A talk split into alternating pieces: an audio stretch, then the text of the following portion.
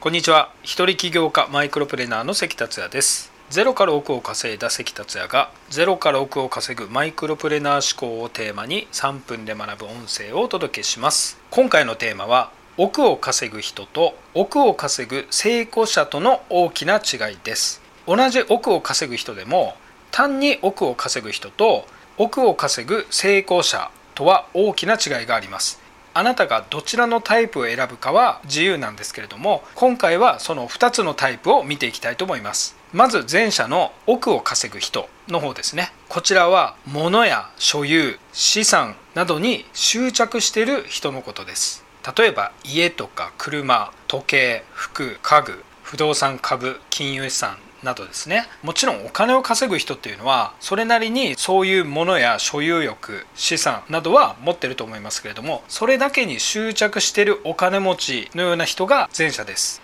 対して後者の億を稼ぐ成功者というのはどういうタイプかというと執着しているものが違うんですね。それが何かというとミッションなんです。ミッションっていうのは日本語で言うと使命。自分が何のために生まれてきたのか何をしたいのか自分の役割は何なのか天命は何なのかなどなどそのようなミッションに執着してそれに情熱を注いで生きているタイプです。結果的に億という数字の額を稼ぐんですけれども目的はそこではないんですよね。使命が大きければ大きいほど稼ぐこともできます。ミッションというとコビー博士の7つの習慣を読まれた方はすぐピンときたかもしれません。7つの習慣ではミッションステートメントを持とうということを言われてます。ミッションステートメントの意味とはあなたの人生の最終目的や存在意義を文章にしたものです。人生の信念やモットーとも言えます。ですからこのミッションステートメントというのは月収いくら年収いくらとかどこどこに家を買う車を買うとか海外旅行に行くとかそのような一時的で具体的な目標ではなくあなたの人生の方向性や存在意義を決める羅針盤です。それが生きていく原動力にもなります。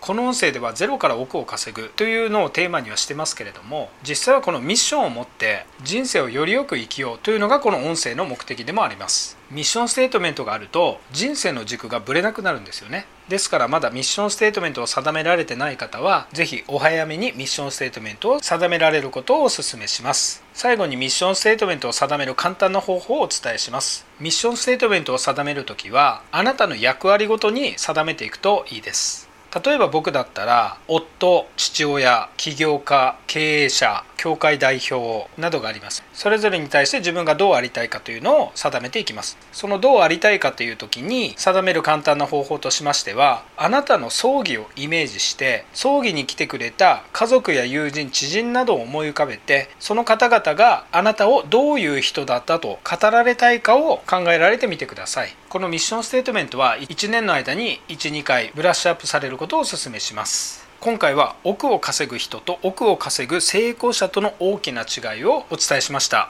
どちらのタイプを選ぶのもあなた次第ですね。あなたがこういう人生がいいというものに向かって是非頑張っていただきたいと思います。それでは今回は以上です。また明日。